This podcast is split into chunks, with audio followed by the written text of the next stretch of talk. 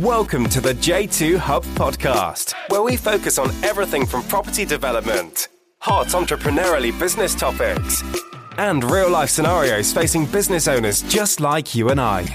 Brought to you by James Sahota, we bring you exciting real life property, business, and entrepreneurially related hot topics, and that little bit more.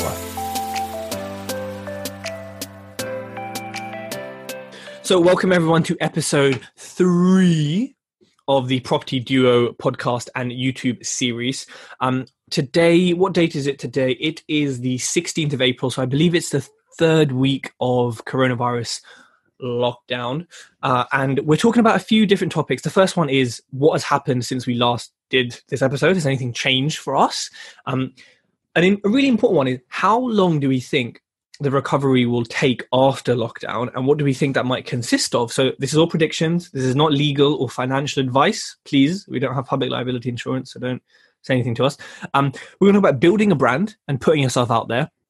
Uh, and then we're also going to talk about things you can do during this time to use your time wisely. However these are totally up to you. We're not like a facebook meme that says if you haven't left this without a side hustle you're a waste man. No we're just going to give some tips that we think you can do if you want. So, James, you always have uh, some interesting story, or you know, you're in trouble, or someone's in trouble in your world. So, um, do you want to start us off? But do you want to maybe tell everyone about our biggest fan who recently discovered our our podcast? Your mum.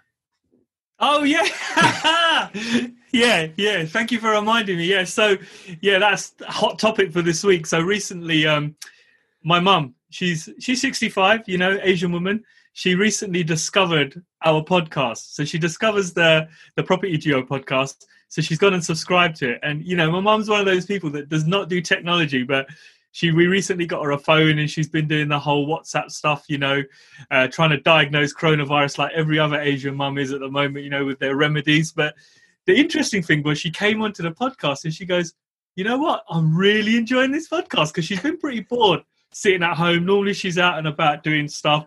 We can't get around to see her. So she's been keeping herself occupied with a podcast. So that was one of the most interesting things and quite funny actually because she started quoting bits from it to me. She's like, When did you do this? You never told me? or when did you do this? And it's just kind of like, whoa, mom is really on this one. Yeah.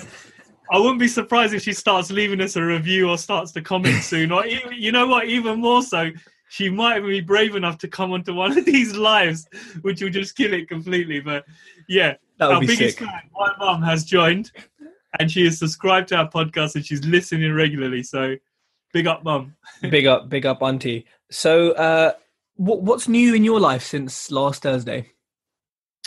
Um, I think the biggest thing so far is that message that I sent you last night, where you know uh, about um, mm. FHL. So people that don't know, Foundation Home Loans. Uh, Tej had a remortgage go through with him last week, and he posted something about them asking him to sign a disclaimer about mortgage holidays right mm-hmm. at the last moment. And you said it was pretty badly written, like someone's quickly just yeah. I'll show it on screen while you're talking. Yeah, so he said it was a quite bad declaration, uh, just asking him if he's been requested any kind of yeah, wow, wow, yeah. Carry on talking. I'll just leave it here. Yeah. So similar kind of thing happened to me. So um, my broker messages me last night about six o'clock in the evening and says, James, look, I've just received this email from FHL saying that you requested a mortgage holiday, and due to you requesting a mortgage holiday, they are now going to drop your remortgage and they're not going to let it go through. And I'm thinking to myself, no, no, no, this is just nonsense. Um, it's uh, my broker said to me, "Goes, there's some interim staff that they've hired who's working on this case. He's never spoken to him before. Uh, the top dog seems to have disappeared, so he's not really answering.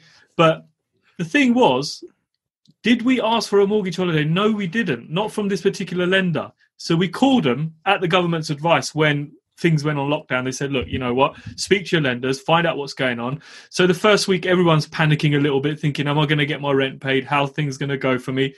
Like you would. So I put a phone call into FHL and just asked them and said, listen, what is the procedure on mortgage holidays and what are you guys doing in terms of helping your clients if we don't receive rent? Their response to me was, uh, James, you are waiting in a massive queue. We're looking at about 72 hours for somebody to call you back, and someone will call you back, a business development manager, and just keep you up to date to let you know what's going on. Now, this was almost a month ago. I haven't had this phone call come through to me. We haven't requested any kind of mortgage holiday. We just wanted to inquire about the mortgage holiday. So, to my shock, when I get this message last night, I'm thinking, oh shit, am I going to put my foot in it by just asking? And I thought, hold on a second, I haven't actually signed anything. So, how the hell can you just say to me that I've asked, you know, i am taking a mortgage holiday? And off the back of that, they actually took the payment for March and they've taken a payment for April. So I don't understand how they can say I'm on a mortgage holiday. So, you know, obviously, I think most people would panic if you receive that. And I panicked for a few moments and I thought, oh man, I'm not going to get my funds come through. You know, I'm not going to be able to eat. I'm going to starve, all that kind of nonsense. Things are going to go from bad to worse. And now, not really, but still. So I thought, how do I overcome this? And then I thought to myself, you know what? The first thing is a day after I called them, I got an email from my tenant saying to me, "Look, James, we just wanted to let you know that both me and my partner, where we work in the legal sector, um, we don't see any problem with you getting your rent payments because we've got solid jobs. We're part of an international firm, so we're just a polite email just to say to you and put your mind at ease that you'll have no problems getting rent from us." So I thought, okay. That's a nice bit of evidence. That came in the day after I put a call into FHL, so I thought I'm using as that that as a bit of evidence there. And then secondly, a screenshot of the bank statement just showing where the payments have continued to go out to the lender, even after I've so-called asked for a holiday. And then the third thing was um, I've already got a couple of mortgages with them, and the third thing was actually getting a bank statement showing ample funds in the statement. And I, you know, I said to them, look, we could cover both of these mortgages for the next 10 years if corona went on for that long so there's no issue there with the funds our issue was because we were due to complete on a big well we were going to exchange on a big project which would have tied up all our funds but luckily that fell through which means now we've got a load of funds to cover both mortgages. So i thought i've got to try and reinforce my case here because it's going like you said Tej there's some waste man sitting there at the other end of a computer typing this up and saying hey james you ain't getting your money boy because you phoned us. That's like what? How are you going to say that? I didn't even speak to someone. It was it was a flipping a message we will call you back and besides, at the bottom of the email to him, I said, I'm really, really disappointed in you. You said to me that your callback time was 72 hours. It's now been four weeks. I still haven't received a call from you. So I'd officially like to complain about that. So, so that's been my development for the week, whereas everything was running so, so smoothly. And then suddenly I'm now in this position where I might not get my remortgage come through. And because it's, it's a HMO hybrid product, I don't know if anybody's familiar with these brand new HMO hybrid products that they've got.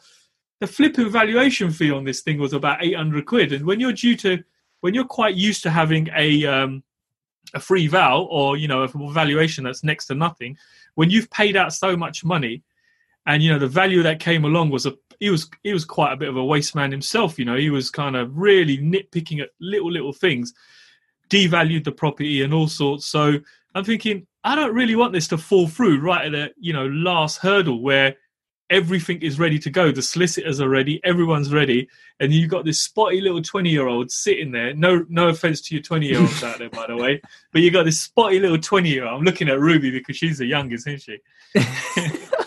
uh, what did you just say? she has good. She has good skin though. I have to give her that. I have to big up. Big up. So so this spotty little 20 year old probably writing this message saying, you know what, James, you are not getting your money. And I'm thinking, no, I, am not I'm not having this. I'm not not having this at all. So we are now um, trying to just overcome that hurdle and um, and and kind of get through that little last bit so we I can think, get the money out. Yeah, I'm, I think. Being, go on. Yeah. So so that's that that's kind of been the major one for me this week where everything was running so smoothly. We had the solicitor who came and done the, you know, the individual legal advice with his with his bin stick through the window and complied to the two meter social distancing. and now it could all go to shit. Uh, my uh, my broker's hopeful that it won't because he's ready to just really beat up FHL because he's thinking to himself, uh, you know what? Um, nah, this is this ain't on because this case was well and truly in process before Corona came along. And and you didn't get the same letter I did, right? You never received that. No, no, I haven't had that declaration letter, but I'm quite confident that will come just as the funds are about to be released and they'll make you sign that. Potentially. So I got mine. Well, I got mine mm, the day before the certificate on title was sent to them. So um, I meant to get the funds tomorrow. Let's see. Um, and I got it like a day before. So they didn't. There wasn't a specific time. So I find it weird, given how, like mine was in the exact same stage as yours when I received it by email, and they didn't want a hard copy either. They just wanted a, a scan or whatever. So I find it strange. I think you know what on the on, on the best case, it's basically some some idiot doing poor admin and them just shitting themselves because they're not bank funded, they're not high street banks. So I think for me, like the biggest lesson here is fuck the government, fuck fuck all of them because at the end of the day, yeah, no one expected me to get so ragged, didn't they? Um, but because they can tell you here, take these payment holidays. you know, we're here to support landlords. No, you're not. Because if you were, then you Preach. would stop things like this happening. And look, I get why lenders want you to sign it. Like, would you lend your money to someone who can't keep up payments? It, swings in roundabouts. If they've already got a tenant, maybe, but then may. So like, I get, I get their approach. Like, I totally get why they would not lend. I wouldn't. If you said, "Hey, Joe, I'm stop paying you interest for the next few months," and you're like, "Oh, but could I have twenty grand more?" I'd say definitely not anyone would, right? So I think they're doing the right thing for their own interests, and that's the key thing for their own interests because no one gives a shit about you, really, right? Like apart from mm. us. So I think they're doing the right thing as a as a business, but what's important is like in your case it, it's stupid because it's an admin error in my case i got the letter but i think they should be warning people you know like they should when you're taking out a mortgage holiday you know, because when I posted this letter on Facebook, I think it was the first people had officially seen of this because loads of people shared it and were like, "We've been telling you about this." So I think it's one of these things where eh, lenders should say this beforehand because yes, your credit might have a, a U on it or like an unclassified or whatever, and that's great. But if you can't get every mortgage that you need now or in a few months because they're going to judge you, which I, I said last episode, I said last episode before that, don't take a mortgage holiday unless you absolutely need it. I think that's like the general advice. But if again, look, if people aren't paying rent, like to be honest with you, if if people weren't paying me rent, would I take a mortgage holiday? Mm, probably not, because of fucking bullshit like this. And that sounds that sounds terrible, right? And I'm not advising people to do that. I'm saying I have enough cash there to take that hit, not like happily, but I would rather take that than have the old oh, hmm, judgment that comes and that causes issues, right? Um, so yeah, I think it's shitty of them. But the lesson which you and me both discussed yesterday was, you know, t- time to diversify. I've only got a few mortgages because a lot of them are now jumping onto mortgages, but to go to like high street banks or companies or, or lenders that are backed by high street banks, because yes, they can still do the same thing and they will, but they've got a bit more about them. You know, foundation's the little kind of, you know, I don't know, foundation of the kid at PE who forgot his PE kit and he has to wear like shorts and vests, basically. I don't know, like what, like you? I look good in a vest, string vest. Um, no, so I think like you have to as much as cheap as foundation are and as low the you know, I love them for many reasons. They're great, and you both use them for a reason.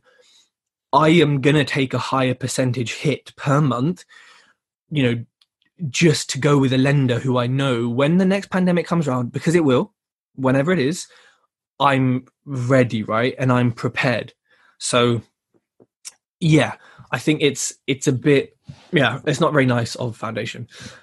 Um my updates. It's it's, it's funny. It's funny you mention that, Tej, because the broker said the same thing yesterday. He goes, "Look, James, I really want to move you away from these kind of investor back banks onto proper proper high street lenders because you're now at a place where you should be." He goes, "I want you protected. I want you with a solid bank who's going to be around, and when shit like this happens, mm. um, it's it's not it's not a major deal and it's not going to really affect you." But like you say, um, you know, they're they're trying to pretend they're there to help you but if you've got a remortgage going through with them, they're just marking your card. I remember a few years ago, I used to say to people, I knew a lot of people that took the piss with the PPI PPI claims. You know, when you had all the claims going on for credit cards, insurances, and all that.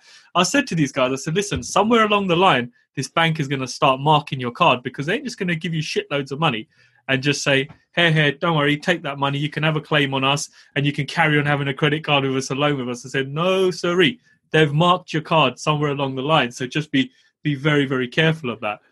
Definitely. What I found, Um, what I found really odd was Tej, my broker, being a broker, he's taken a mortgage holiday in all his products. You know, even though he doesn't, need, even though he doesn't need it, he was saying to me, "Yep, I've got one with Coventry, I've got one with BM, I've got one with this." And I thought, "Why are you doing that for?" He goes, "Just want to conserve my cash flow for a few months." I'm thinking, "Okay, I mean, look, if you're not planning on remortgaging and you have a big existing portfolio that you stop building, don't know if he has, then I'd probably do the same thing because I'm like, look, I'm settled, I'm good, I don't need more shit from you banks, so I'll just take the holidays and get cash. Like, absolutely, like it's 100 percent what I would do if I was in that position, though. Um, right, what else? Updates. So from my end, I have completed on one auction purchase, which was I think Monday, I don't know, Thursday maybe, Monday. I can't remember. It was a little bit delayed. Anyways, one guy has been in and he spent two days there and he's stripped the whole fucking house and he's blue gritted the walls ready for plaster in two Wow. days. I was like, what are you feeding these guys? Like, done. Um, and uh, rewires happening Thursday. today. Today's happening now. So things are kind of progressing, but obviously we can't get certain bits. I'm still trying to get roof slates for a roof that we're doing, which we can't get at the moment. So on my end, refurbs are kind of progressing. Everything's a bit slow. I've actually got one deal which you uh, got the money for to fund, which uh, the seller, the seller solicitors now said, "Oh yeah, the seller hasn't signed the transfer. We gave it to them on the 31st of March." I was like, wow." Okay i mean i'm happy to to take a delay on the purchase it doesn't bother me like whatever like it's same difference Can you can you turn around and find them for taking a piss now and taking? the ooh oh, why didn't i think of that straight away Yeah, yeah, because you're now, you know, you should say it's it's negatively impacted me. You know, I've got a little bit stressed sitting here in my underpants. I'm really worried. I'm gonna have to charge you. That's it. you know what i'm gonna ask i'm gonna ask Compensation. Yeah. The thing is as much as i'd love to do that i have a good relationship with the auction house so i don't want any any things like that. And also i'm trying to buy the freehold at the same time and the freeholder is just taking a little bit longer so i'm kind of like thankful for the for the thing. But i've never had on an auction purchase the seller not be ready. Normally they're ready from day one everything's Yeah. signed so it's i don't know it's a bit strange like and the vendor's really nice like i've spoken to him directly every, so it's a bit weird my solicitors were like tej i was like well whatever like, let's just I- i'm not in a rush you know like this this refurb needs materials quite heavily so whatever really and i'll i'll you know i'm not waiting six months to refinance it well i might have to but so yeah nothing really um major to update from my end i think um i'm, I'm, I've got I'm- one more. I've got one more bored. update for you. please So the rogue, um, the rogue agency that's got my HMO, the ones that pretty much told me to f off and you can do whatever you like. So I've had a bit of development there, not with getting any rent or getting my house back, but I had some development with um, uh, the council guy who deals with the HMO license. So do you remember when I told you uh, Redbridge Borough has a massive backlog of licenses? Now, that wasn't entirely true. So what's happened is these agents have every single time there's been a meeting to come around and assess the house for a HMO license, they've just kind of you know uh, cancelled the meeting or disappeared or not showed up. So they've really really been delaying it. Um, so I was speaking to the guy at the council yesterday via email. Really really nice guy. Um, got on really well, and um, I asked him. I thought, okay, let me see if I can switch this up a little bit and switch it back on the agents. I said to the guy, I said, listen, I know the license is in their name. Can you do me a favor and can you switch the license to my name? And he's like, yeah, sure, no worries. I'll switch that to your license to your name. And I said, are you happy to grant the license to me as well, based on photographic evidence to show you that there's a fire alarm system there, fire doors, the kitchen, the sizes and the spaces, architect's plans? He said, absolutely, I'm happy to do that. He goes, the council have advised him that he needs to um, get all his cases sorted, all his open cases sorted, because they're moving him out of that department because they don't deem it to be important to issue HMO licenses at the moment. So I thought, okay, now's my chance to get back at these agents. They've paid for the license. So I thought, thank you very much. I'll have that money and the license will now be in my name, which means when we do go through, and take you to court or when we are doing an eviction on you, there's another bit of evidence there to say that, look, you guys don't actually have a HMO and you've been trading that house as a HMO for X amount of times. So I'm trying to get, I'm trying to just uh, reinforce my case and strengthen my case against them. Because when they told me to F off, I was just like, oh man, what do I do? Do I go to the house? Do I start knocking on their door? Do I go crazy? Well, you know what? Now, take a deep breath, James. This old meditation malarkey's been helping you. You know, remain calm, so I remained calm and I thought, I'm going to get you back in the same way that you guys got me. So that was a nice little bit of development that the HMO license is being switched up into my name. Uh, and then when I am ready and I get the property back, it'll be all plain sailing that I can get it renovated and get it let. And he was a really, really nice guy. He's, he's actually um, he's actually renovating his own house, so we are just giving him a bit of advice, talking. So he was, uh, yeah, yeah, nice bit of development there. Nice, good man. I'm glad. Hopefully, it will uh, pay dividends in the long run with these bastards. So, um, on to our first topic. What do we want to do? Should we talk about the recovery post lockdown 1st mm-hmm. Right. So, obviously, we're we're in lockdown at the moment. Uh, if no one's aware, we are. Um, how I guess firstly, we don't know how long it's been extended for. I believe that they're talking about it today. I'm not sure. I don't know. Uh, but let's say it's extended probably until May. So that's about a month ish or, or two weeks, two, three weeks at the minimum. Once we come out of lockdown, I mean, I think I think firstly, the longer the lockdown lasts, the bigger the impact will be on the economy. That's obvious. Um, but James, my question for you is: I don't know if you heard the news recently, but there was the OBR, I don't know what that stands for, some British thing, government said there could be a 30% drop in the economy. I think it was, was it GDP? I'm not sure, but in the economy, they said after this lockdown. Now, 30% is huge. I think after 2008, it was like 4%. I think the last time it was 30% was the 17th century. So, like, it's basically never happened. Like, do you think that it could be that dramatic if if we come out of lockdown in a few weeks and then because you've you've kind of lived through a recession with more cognition than me because I was a kid then.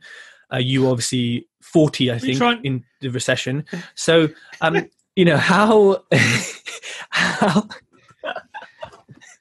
Um, you're, you're terrible, man. You're terrible. What are your thoughts on everything I just said? You're a proper ageist, aren't you? Taking you have wisdom. That's why we're doing this. You have wisdom. Do you know what? I have stopped listening to the news because every time I hear the damn news, all I hear is this is going to happen, the world's ending, another 700 people have died, you know, all these businesses are going to go under, another another clothing brand's gone under. So I've decided I ain't listening to the news no more because all I'm hearing is negative shit coming in. So I'll stop listening to it. The next thing I've done is I thought, you know what, when I do need to hear what the highlights are, I'm just going to every evening just put it on for a couple of minutes just to see what's going on. But I think there's a lot of scaremongering going on. Yeah, I think a lot of people are shitting themselves. Mm-hmm. Um, I personally feel that this whole lockdown, I don't think we're going to be out of our houses till about June. I feel oh, personally. Lord. Okay. Yeah, yeah. I'm kind of. I I was thinking when this first started, I thought, you know what, this is just a little four week holiday. We'll be back before we know it. It's going to be nice. We're refreshed. But as time goes on, I'm starting to think, no, this is going to go on a little bit longer. And it's a little bit more serious than people are making out to be. You know, I was there thinking, now nah, this is all a little bit of a story. Someone's made this virus up like everybody else does. Some bollocks. Such but then, yeah, no, but listen, off the back of that, I told you, didn't I, the other day when my friend rang me and he said his dad died from it. And you know, when you know someone firsthand and you're mm-hmm. thinking, no, no, no, this shit's real. And then my wife was telling me that a family she knows where she used to live in, in West, um, the whole family's got it. And one of the one of the daughters was on on a ventilator. She recovered from that, but they're on lockdown in their house. And this is someone she grew up with, went to school with. So mm. I'm thinking maybe this shit is a little bit more serious than people are making it out to be. And to be honest with you, other than going out for a run in the morning, I ain't going nowhere, mate. I'm getting some food Trust and me. that. And I'm not risking my kids going out either because I think to myself, you know what? I couldn't live with myself if one of them contracted something and being on their own in the hospital and all that nonsense. Mm-hmm. I'd rather than just be in the house playing, you know, shitloads of Xbox or whatever they're doing, gaming. Carry on, enjoy this time because you ain't never getting it again. But you ain't going out if it's risky. In terms of your question, Do I think it's going to be that bad? I don't think it's going to be that bad. No, no. I think there's a lot of scaremongering going on. Like I said, people are people are, uh, are, are really starting to get scared, and I think it's down to each and every one of us how much of this negativity you're going to consume. You know, it's what you're going to tell your mind and what you're going to believe in it at the end of the day. So I would say, take it with a pinch of salt. Yes, maybe hold back on things you were doing maybe regroup, maybe rethink, maybe do all those tasks that you haven't done. You know, like I'm sure people's accounts are due at the moment. That's a task you could do. We always leave that to the end minute. Do all that boring shit that needs to be done. But don't take your eye off the ball. If your strategy is sourcing deals, carry on sourcing, carry on looking at the market. If you're buying, if you're flipping, carry on looking. But don't let what the government's telling you shit you up because they nine times out of the ten they're lying to us anyway. Yeah, yeah, hundred. I'd say ten times out of ten they're lying to them ourselves and themselves. I think like it's yeah. I totally agree with the news. I think I keep an eye on the economical news because I've got not much else to do, to be frank. Um, but like I think, I think there's definitely going to be a dip or a kind of drop in in of course there has to be an economic output in the in the economy in general in how people are behaving and how people's like going out habits? Are restaurants going to be the same for the next few months? Are people going to want to sit you know there's lots of like human factors which will affect the economy. And therefore if they affect the economy and they're human they affect us and we affect it it's one big circle. So i think there will be like when it comes to property which is, is the most important thing for this chat i actually just have no clue if prices are going to go down because the economic activity is going down or they're going to go up because everyone's been locked at home and and so I honestly have no idea what's happening, but I am, like you said, I'm still looking at deals, I'm still analyzing. But I think for me, some of the biggest changes are I had a deal brought to me that I didn't take. And were if we were okay, mainly because the end comparables were not easy, but I know the area. So if we were out of coronavirus, 90% chance I'll be buying that deal right now. But because the end values weren't as what I wanted, and because of Corona, and because of if I took a 10% on my conservative already dropped end value, it's fucked. So I was just like, actually, this is not good enough for it to make sense. Whereas the house that you know you got funding for for me, I'm buying it for 28 grand plus the freehold. I'm buying it incredibly BMV. That's the kind of thing where I could, I can, you know, I wouldn't pull out. No way, I wouldn't pull out full stop. But that's the kind of thing I could. So I think like I'm I'm looking at deals, but I'm you know, am I going to go ahead with them? I don't know. It's very difficult to get investor finance right now because people are shitting themselves, and it's difficult to get bridging because well, they're basically closed. Some are open, but you're looking at I don't know, fifteen to thirty percent sometimes on the money to them plus fees plus blah. Oh, ridiculous. Which is fine. You know, if you need to buy, you need to buy. Um, I think one of the biggest things I'm doing, which for me is huge, is I'm not giving any pre-auction offers. I'm doing I'm waiting and I'm going to maybe get some post-auction offers in a few weeks, which for me is very difficult to sit on my hands because I'm I'm like oh, I want to submit, I want to submit, but I'm not because it's just too uncertain at the moment. And luckily the auction's in 3 weeks and I know that there's going to be some unsold lots and we can see what happens. I think you know, I think what a lot of people ask, people message me on Instagram probably the same for you, is that should I buy property now? So what's your like answer to that? I know there's no straightforward answer, but what would you say when someone asks us that? Um, you know what? Would I carry on buying right now? Yes, I will. You know, I'm going to carry on buying. If the right deal comes along, I will still buy it. If the numbers stack, yes, I'm still going to buy it. I feel like you say, there might be a slight dip. There might be a slight bit of an issue with getting rooms rented once we're out of all of this. But I think gradually it's gonna it's gonna get back to normal. But you know, if maybe if you're new to this game, maybe you might want to hold off. Maybe if you haven't, you know, if you haven't been through a recession before where you've seen things dip, or you haven't actually been through the process of buying a house or buying your first investment property, maybe you might just want to hold back a little bit and sit back. Because let's face it, it, you know, it's not going to get if if you've seen a house today for a hundred thousand pounds, it's not going to get any more expensive tomorrow, is it? If anything, it's going to get possibly a little bit cheaper if the market takes a dip. But if you're a I think if you're a seasoned investor and you've been investing for a while and you know your model, you know your strategy, I think the people on this chat that do that, they're going to carry on going. I mean, if it's the first time you're going into a strategy, my advice maybe would be take a step back and just consume what's going on. I think you're quite lucky to go through a recession in the sense that you can see when shit hits the fan. You know, you could flip this on the, on a positive note that it's probably quite a nice thing to go through. So, well, not a nice thing to be locked up in your house, but a nice thing to go through financially uh, and see what's happening to the market so you can assess it if you ever go through this again. I mean, I remember in 2008, we didn't really, the area that we live in and the area that we are investing in, we didn't really see much of a change. You know, if anything, probate, we were getting deals on probate properties.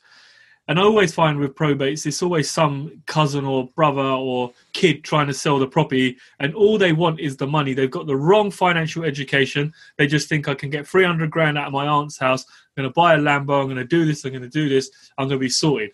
And before you know it, they've pissed the money up the wall, and you know they're no better off. So my advice: if you're a seasoned investor, like a few of us, if you've got a good strategy, carry on going. Why wouldn't you? Why would you stop?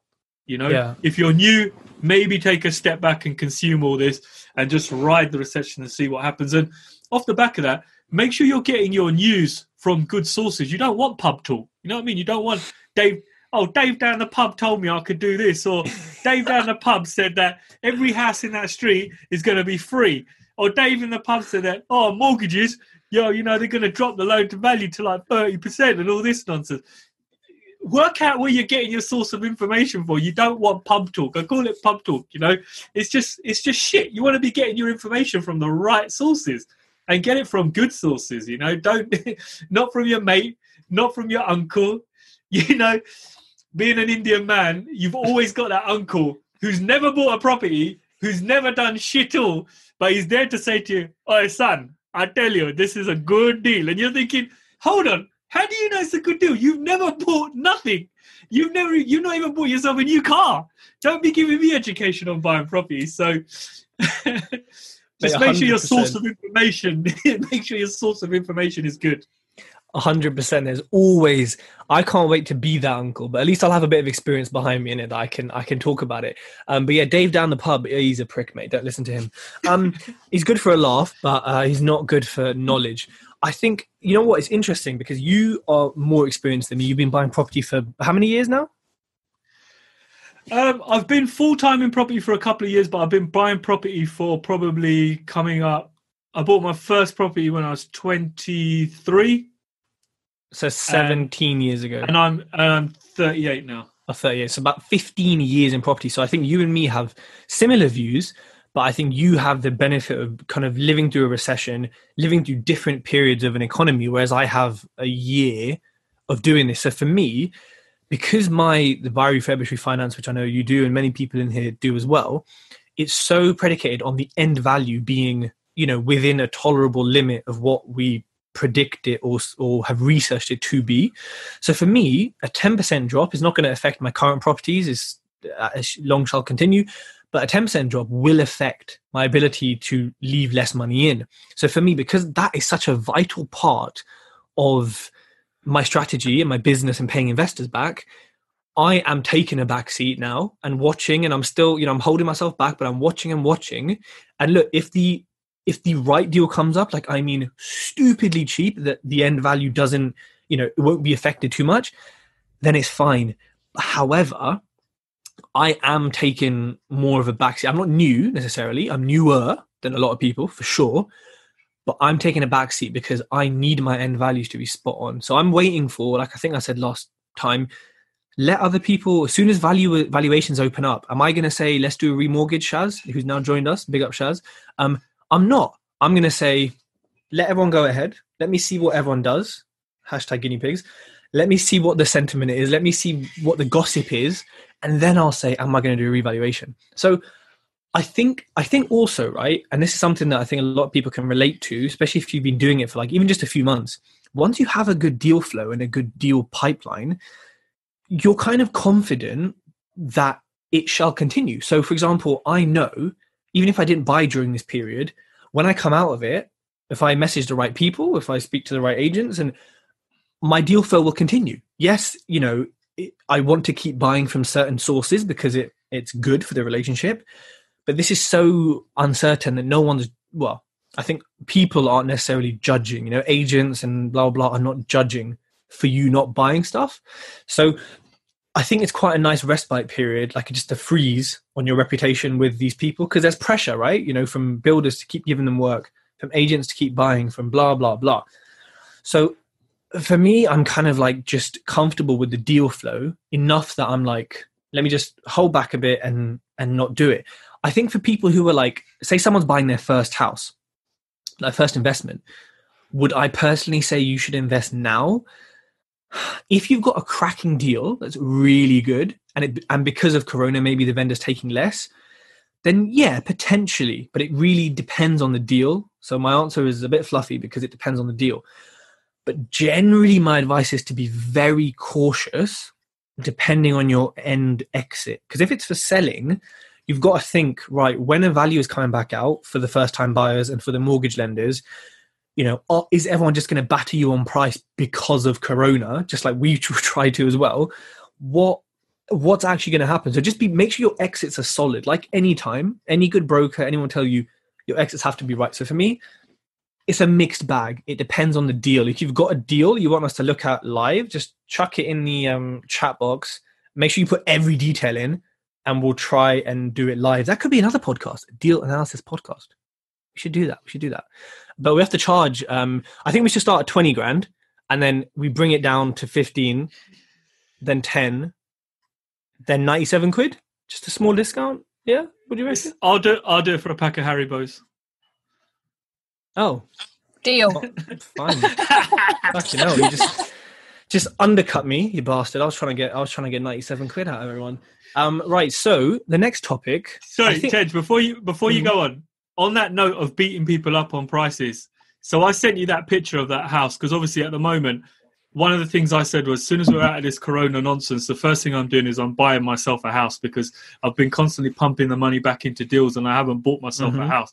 I know some gurus will tell you, ah, know you want to rent the house you live in because that's the wrong move to do if you're yeah. buying it. But some of the stuff that I sent you the other day, I sent you a picture of a lovely house. We looked at it last year and it was way over a million quid. We looked at stuff that was 1.1, 1.2.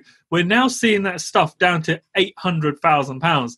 And you're thinking to yourself, damn, some of these properties have been on the market for a year anyway, and they're already dropping their pants by a couple of hundred grand. And you're thinking, what kind of deal am I going to get when we do come out of this and we can actually go and view stuff?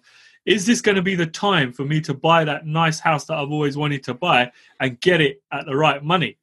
You know, so yeah, I think put the investment aside for your own personal home.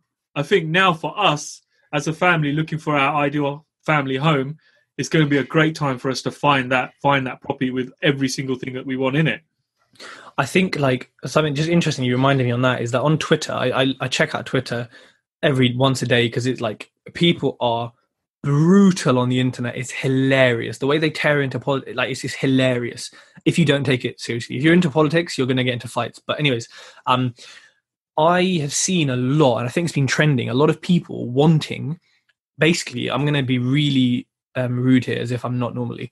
Um, like a lot of dumb millennials wishing for a housing market crash so they can afford their first house because they live paycheck to paycheck and instead of saving money they go out all the time and spend money on ubers and they blame the government for their own stupidity anyways um, they have been saying oh i want a housing market crash then i can i can get my first house and you know blah blah blah you know and it's Guilty. a bit Oh, Ruby, get oh, kick her out of the chat.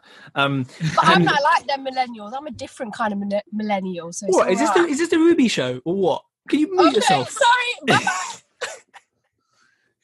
um, I'm joking, love. Uh, so I think it's a bit stupid because they're not thinking about the current homeowners whose LTV is going to drop. They're not thinking about all the repossessions that are going to happen. They're not thinking about the current. You know, they're not thinking about anyone but themselves and a housing market crash isn't necessarily going to help them because it doesn't mean that lending is going to be available.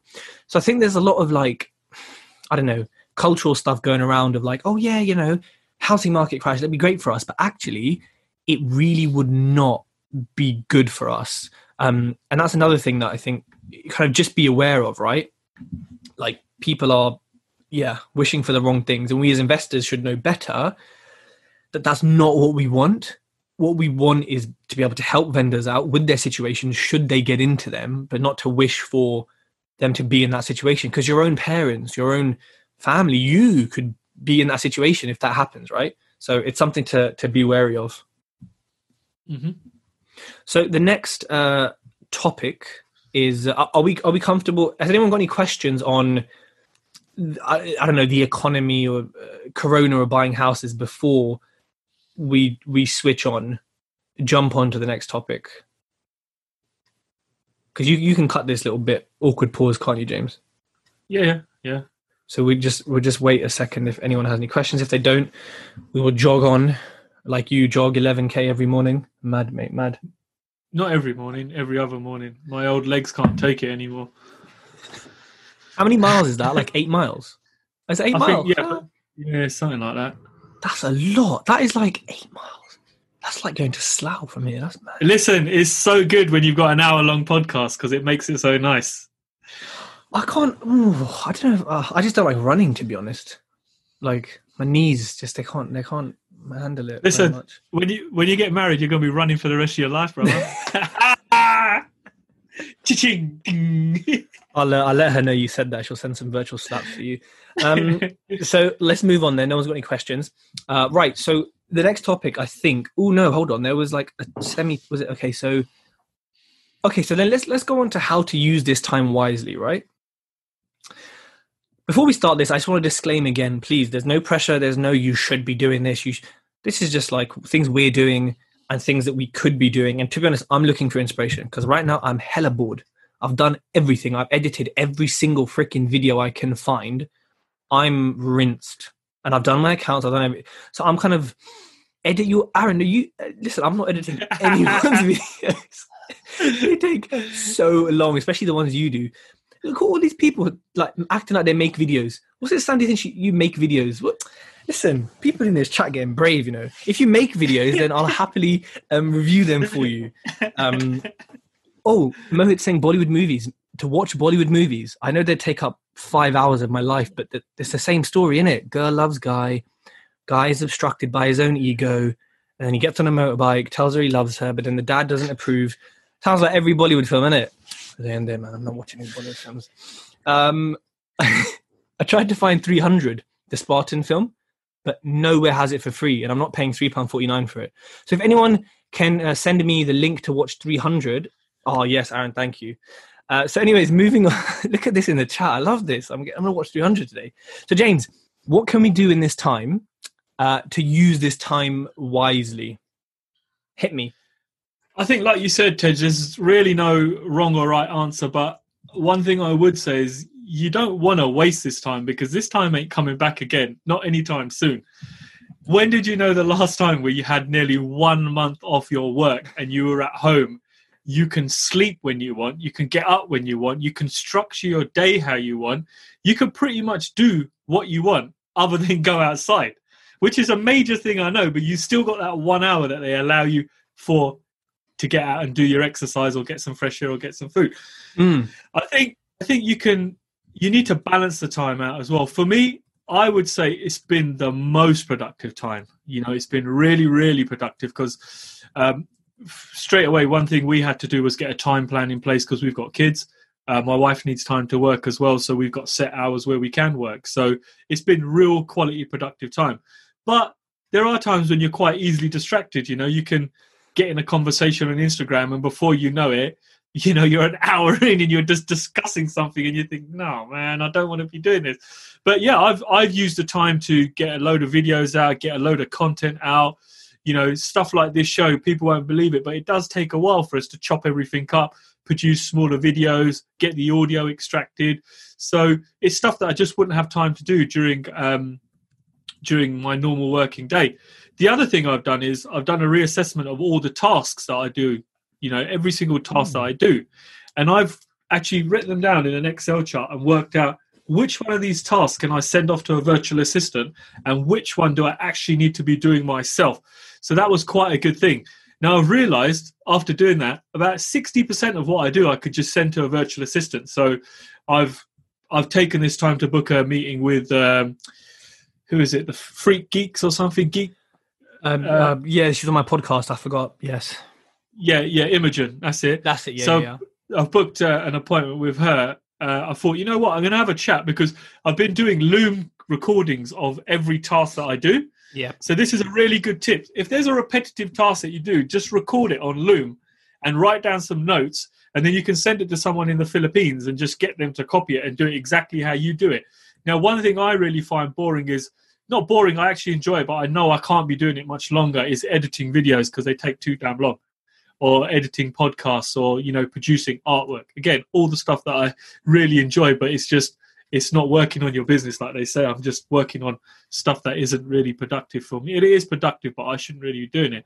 So I would say get yourself an Excel chart, write down all the lists that you do, uh, the tasks that you do in your work, in your business, in your life, and see how much of those you can send out to a VA. And VAs are cheap, man. And ultimately, look, let's think about it. Everybody is in property. One of the things they say their goal is, I want to have enough time. I want to have more time so I can travel. I want to have more time so I can do what I want. Let me tell you something. Sending all that shit to a VA is going to create time for you automatically. You know, what would you do right now if you, well, maybe not right now if you had extra time because you've got shitloads of time now. But when we return to normality, what would you do with an extra 50% of time? You know, you could spend it with a loved one, you could travel, you could do whatever. Um, so yeah, use this time wisely. Um, if you want to sit there and have a have a binge on Netflix, we were talking about this yesterday. Actually, not that there's anything wrong with it. I've got my Netflix binge lined up as well. Nice case of beers in the fridge, cooling as well. But you know, at the same token, you need to you need I think you need to have a have have the right balance. And I think if you come out of this, I know you're talking about you've seen all these quotes by people saying if you come out of this you're a waste man. I agree to it to a certain extent, yeah. You if this goes on for eight weeks and you come out of this eight weeks later and all you've done is fucking cane Netflix and you've done nothing else, you've not built your brand, you've not done research into an area, then you are a flipping waste man. Straight up, you're a waste man. And if you sit in your pajamas till 11 o'clock in the morning, like I see you are, Ruby, you're a waste man too. That's my talk on that. That's my take on that. You know, I think, I'm not going to lie, I, I do agree in the sense that as an entrepreneur, I think naturally we're inclined to do this anyway. So take the break 100%. Here's the thing I think if you've been an entrepreneur for like 10 years, you've always worked hard, you haven't taken many holidays, then just enjoy this. It's totally up to you. But I think, in like, at least if I look at myself, I'm like, no, Tej, you know, this is a time where you can do shit.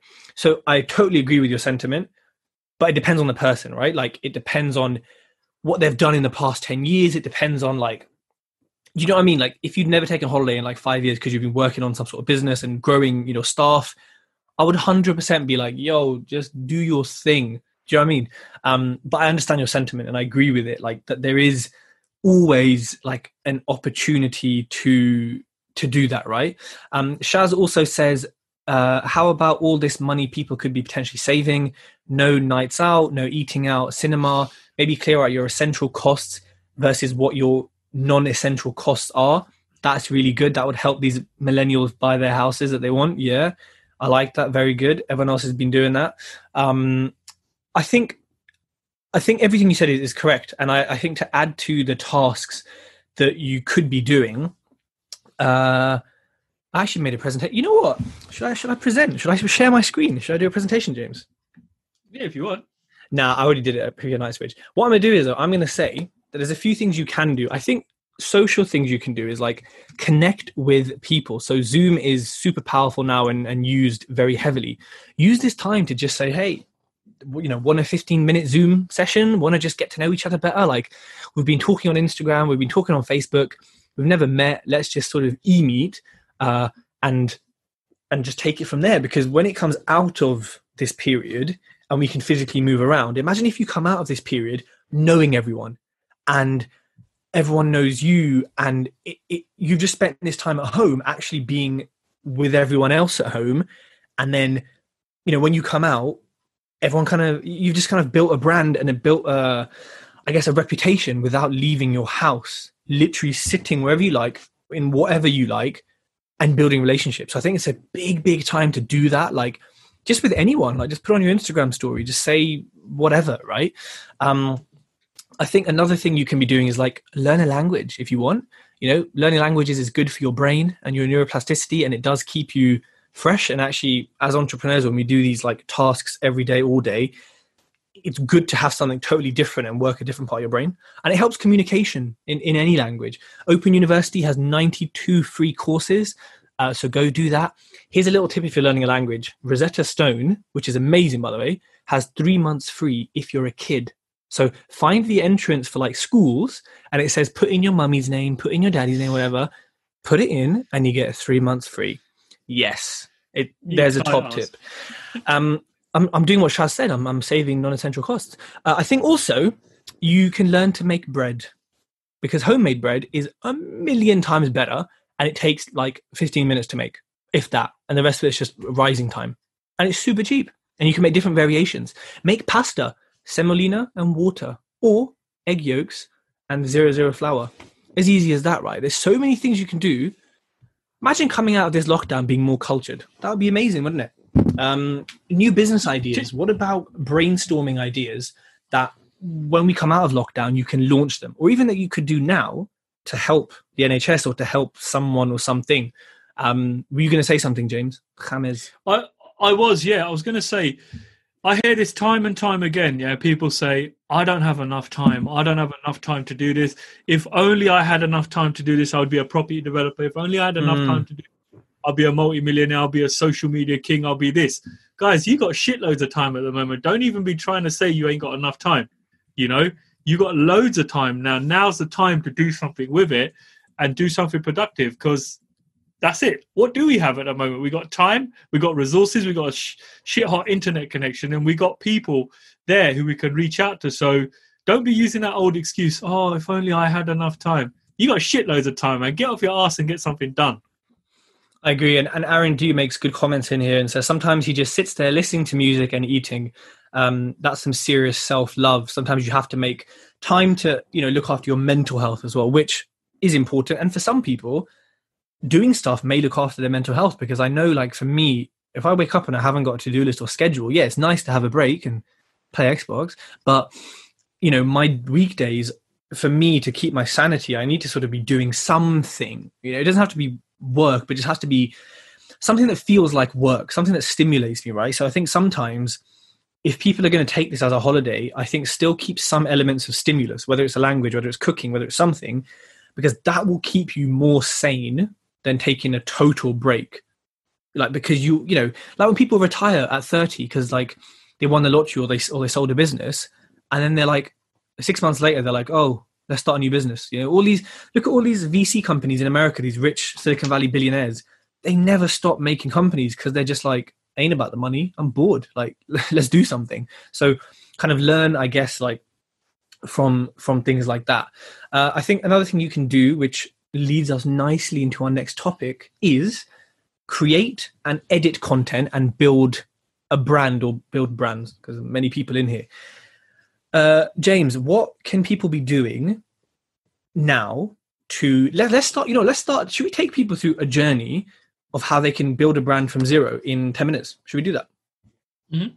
so right day one um, okay let's day one you have no brand yeah but you have let's say let, no, you know let's say you have no property let's make it even harder you have no properties and you have all your accounts set up and your name chosen let's ignore that stuff you know done where do we start james I think first of all, you need to decide: Are you going to come across as a company? Are you going to have a company name, or are you going to have a personal brand? Now, by that, I'll use Tej as an example. You could come across as Tej Singh, or you could come across as Tej Talks. You need to decide how are you going to portray yourself to your audience that you're setting up? Have that name and stick to that name and use that name consistently throughout. So don't have say you know don't have uh, dave's property on your twitter then have david's property on something else and then have big dave the big dave the property king on something else. Keep it completely consistent throughout.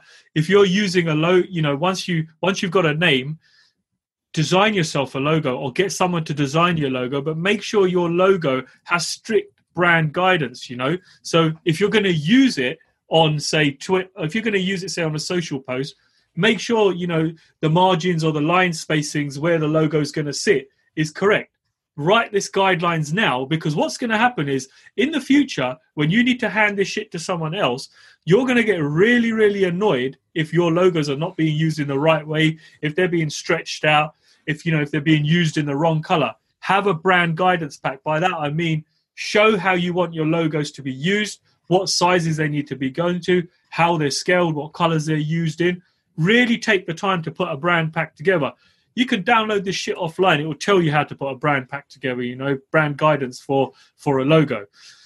I think once you've got your logo sorted, make sure you've got your logo in various different formats because you need your logo in different formats. If you're going to print something, you need your logo as a vector, an AI, or a high res PDF so it can be stretched, it can be used, and it can be printed properly. If it's being used on the web, it might need to be a PNG file. So take the time to save all of these formats now so that when you're creating content, you ain't constantly going back and saying, oh man, I need a logo with a white background, I need a logo with no background, I need this, I need that.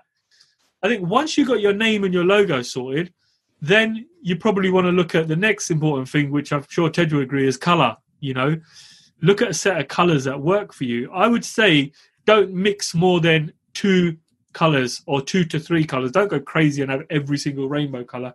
Again, very, very easy to do. You just need to go online and you can search what color, type in what colors work with what colors. You know, you'll see swatches. They'll show you a blue might go with a nice brown, or a blue might go with a nice teal color. You'll you'll get the idea. You can pick the colors from there that you need. Once you've got the colors sorted, then I suppose it's about going through all your social platforms and making sure everything is consistent. So if you've got a header on Twitter, make sure you're following the sizes. You know, if it's telling you it's 1200 by mm. 700, create it at 1200. Don't create it at 1500 or 1900. And when it's all squashed up and your face looks like a flipping potato, you're wondering what the hell's going on here, man. It's pretty damn simple. Now, guys, it probably comes a lot easier to me because I was a graphic design lecturer. I worked in design for a long time. So it, you know, it, it's probably second nature, but all of the stuff is out there. And I think your biggest, most powerful tool when you don't understand something is going to play YouTube and just type it in.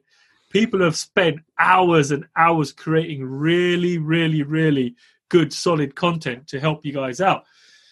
I think once you're um, once all your platforms are set up and they're all looking really consistent, that's that's a major milestone achieved because when you do start posting content and people start coming over to your platforms and they think, oh, you know what? This has got some kind of consistency to it. Oh, the colors are all the same. The logos are all nice. That's where you've built yourself a brand. People are now seeing that you have a solid brand so that when you start posting content, you've got some real reinforcement behind you on your social platforms. Um, I think once you've got that sorted, I guess it's then what kind of content you're going to play, post. And, you know, don't just willy nilly post a picture of your dog or, you know, a picture of your cat it's got to have some flipping relevance, you know. Okay, if your dog's on a building site and he's got a hard hat on and he's holding a drill, that's pretty cool, man. You know, I'd want to see that. Or like sometimes I, my one of my youngest son, there's a poster, there's a picture on one of my posts where he came over to our HMO and he's walking around with some screws or something. It looks pretty cool, you know. He's got a monster outfit on and he's messing around. It's got some relevance because he's there, he's having a look. Um, but make sure your make sure your content's relevant. Cute little dogs, yeah, all they're going to do is get likes, but they're not really relevant to your brand. So make sure your content that you're posting is great. The next thing I would say is once you're ready to start posting content, you need a content plan. You can't just start posting content willy nilly. You need to know what you're doing. Otherwise, you could spend forever listing content. You know, producing content or producing good content, let me say, takes time. You know, mm you need to really think about what you're posting. Um, so have a content plan. You know, Monday to Friday, have a content plan. Work out what days you're going to post what. Work out the times you're going to post. Um, I I subscribe to something called Hootsuite, which costs me I think about 300 quid for the year, but it lets me schedule posts. It makes posting a lot nicer and a lot easier to do. I know Tej uses Later. Um, I used it a little while ago. I quite like that as well when you get to the point where you want to be putting a lot of content out there, I think you need one of these tools to start scheduling stuff up for you because you need to bulk edit stuff. Like for me, when I'm doing videos now, I have to sit there and bulk edit all the videos together because if I don't, it's going to take a long bloody time to just hit one video at a time. And the other thing you got to remember when you are producing a video, videos have to be produced at different sizes for different social platforms. So, you know, it's there. There is a hell of a lot that goes into doing content. I get people message me all the time. They say, "Oh, James, how you do this, man? Your content looks good there." I say, "Listen, there's a lot of blood, sweat, and te- uh, tears here to get this stuff ready. It's not. We don't just we don't just run it through a bit of software and it's done, man. There's a there's a lot a lot of time that goes into shit." Um, I think I rabbited on a bit there. Tej, I don't know if you want to come in and add something. no, I think you make very valid points. Like the points about logos and stuff, I actually always like I forget to mention that because it's so it just becomes so normal, right? But the amount of logos, maybe not so much like in property, but just in general that you see that are blurry or don't have the right dimensions or are stretched or have like a white infill when they could be a clear background or there's a lot of like basics that no matter how good your content is and how sort of well known you are, you're always going to be judged for a shitty blurry logo imprinted on your picture because people are going to say, "Hold on, how is everything else so high quality, but this isn't?" But also, I think in human nature, and I guess I'm being really harsh or strict here. As humans, we are obviously judging all the time, and if something something as simple as your logo is blurry or not the right dimensions, I don't know. I do this. I always think, hmm, you know, why why hasn't the detail been paid to this little attention? And if you're looking for investors, yes, they're investing in you, but your aim should be to show them that you are as diligent and as detail oriented as someone giving you a lot of money needs you to be. You know, if you if your logo, and this might sound silly because a solicitor could be incredible at contracts but have a crappy logo. But if your logo is blurry, there's a judgment. If your pictures are low quality, there's a judgment, and it imparts on you as a person. Like your clothes, like the way you speak, everything is always a judgment. So I'm not saying change who you are to meet people's judgment. I'm just saying show people an attention to detail and a level of diligence and why they should invest with you and why they should speak to you, right? Like, because it's, so easy to do. And then if, you're not doing the easiest things right, an investor's thinking, potentially they're thinking, they may not, but they're thinking, can't do the easiest thing, right? How are you going to take 100K of my money and make sure I get it back? Because actually, that ain't easy. So I think um, I think that's an important point. Shaz says he totally judges people on their graphics, attention to detail. Thank you for your honesty. Ruby says, we notice the small mistakes more over the good things, yet I think we can be quite negatively biased. Um, creases on your bed in like an essay and pictures, that kind of stuff. Yeah, that does annoy me. I've definitely got some on mine. Um, so I think what you said about content plan, when you start out, million percent. Like the, I think the beauty of later, maybe Hootsuite has it, is it's got a calendar sort of format so you can very visually see how is my feed going to look where's everything going and it also has a feature that actually puts your future posts into a pretend feed so you can see how it looks if you're really really on it just to add to that, Tej, it's also got. Um, I know you're one who doesn't like to pay for expensive software, so I might as well tell you about it.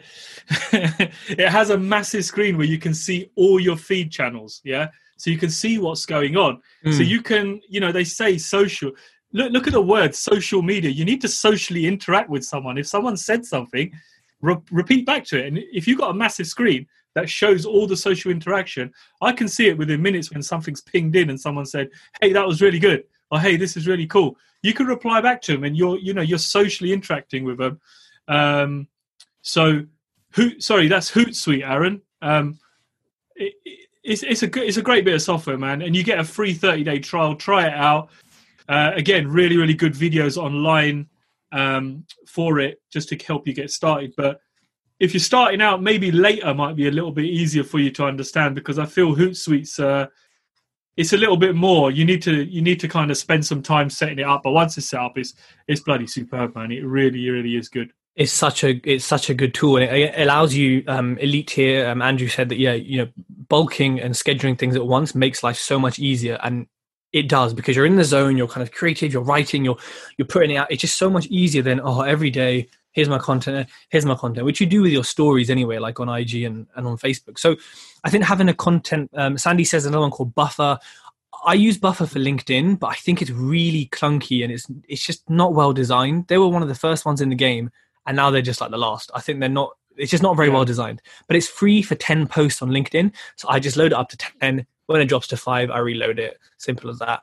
Um, so proper tight ass, ain't you? Proper. I've got investors to pay back, boy. I've got a spare user on Hootsuite. I'll just let you use it. Oh, well, yeah, go on then. That'll be sweet. Um, that would actually be really useful. So uh, I think having a content plan is useful over time, though. Maybe James, you may still you may still use one. Depends on your mental structure, how you like it.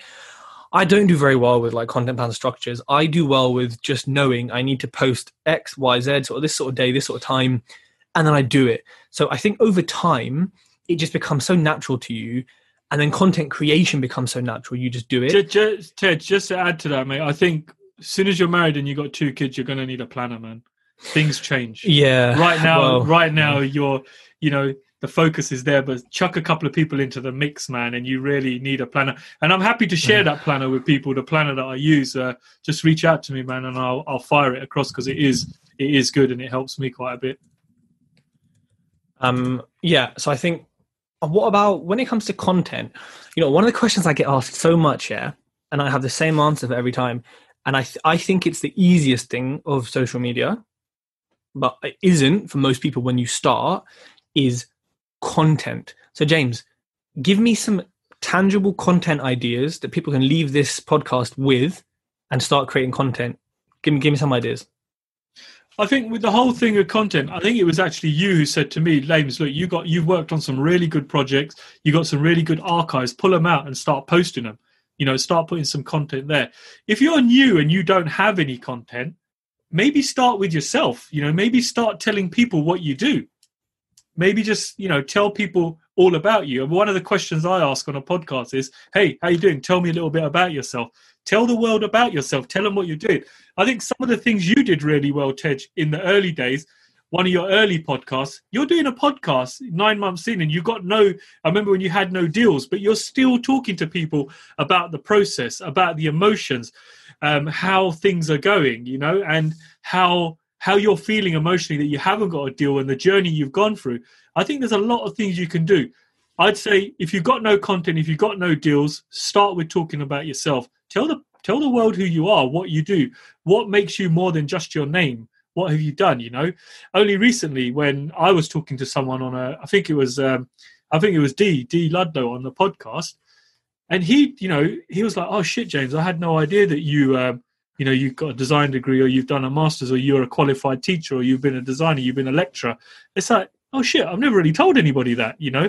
There's a hell of a lot of stuff people have done that other people don't know. So i would say first of all share your story. Secondly if you are in property make your content property related.